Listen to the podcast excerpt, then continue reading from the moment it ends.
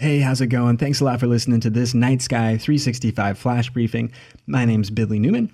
I wanted to talk to you guys today about the meteor showers that are coming up later this month. Really, most specifically, in one month, about, we're going to be coming up on the Perseid meteor shower. And that's probably one of the most interesting spectacles that we get to observe in the summertime, where we come into the Perseid meteor shower, where I think it's because we see all of the const- well, all of these shooting stars originate from the position of the constellation Perseus up in the air. So I think that's why you, you stay up a little bit later, maybe to the to the after midnight, and I guess the the 3 a.m. to 4 a.m. range is probably the best bet on picking up uh, picking up a good observation or, or you know a good number of, of peak shooting stars per minute. I think in the past they'd estimated that it would be 60 per hour, so about one per minute.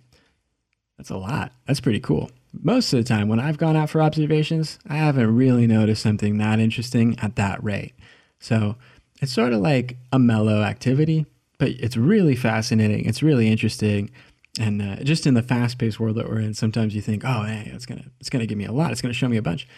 Uh, it's it's really kind of waiting for the spectacle. It's kind of like fishing or something, you know. You you hang out a little patiently, and then something pretty cool happens that won't really happen again like that for a while.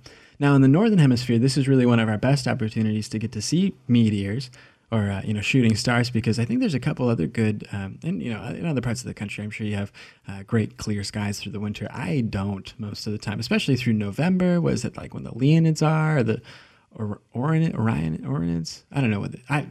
Uh, uh, who knows?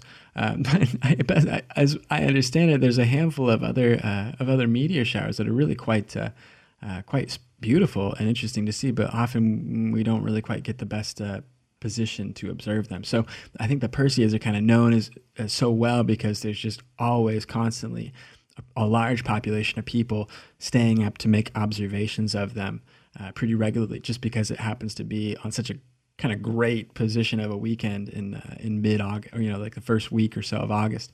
And so that uh, I think I think kind of benefits to its uh, ease of observation, which is definitely a really important thing in uh, in astronomy stuff. So uh, if you have a chance, get out there and check out the Perseid meteor shower in just about one month.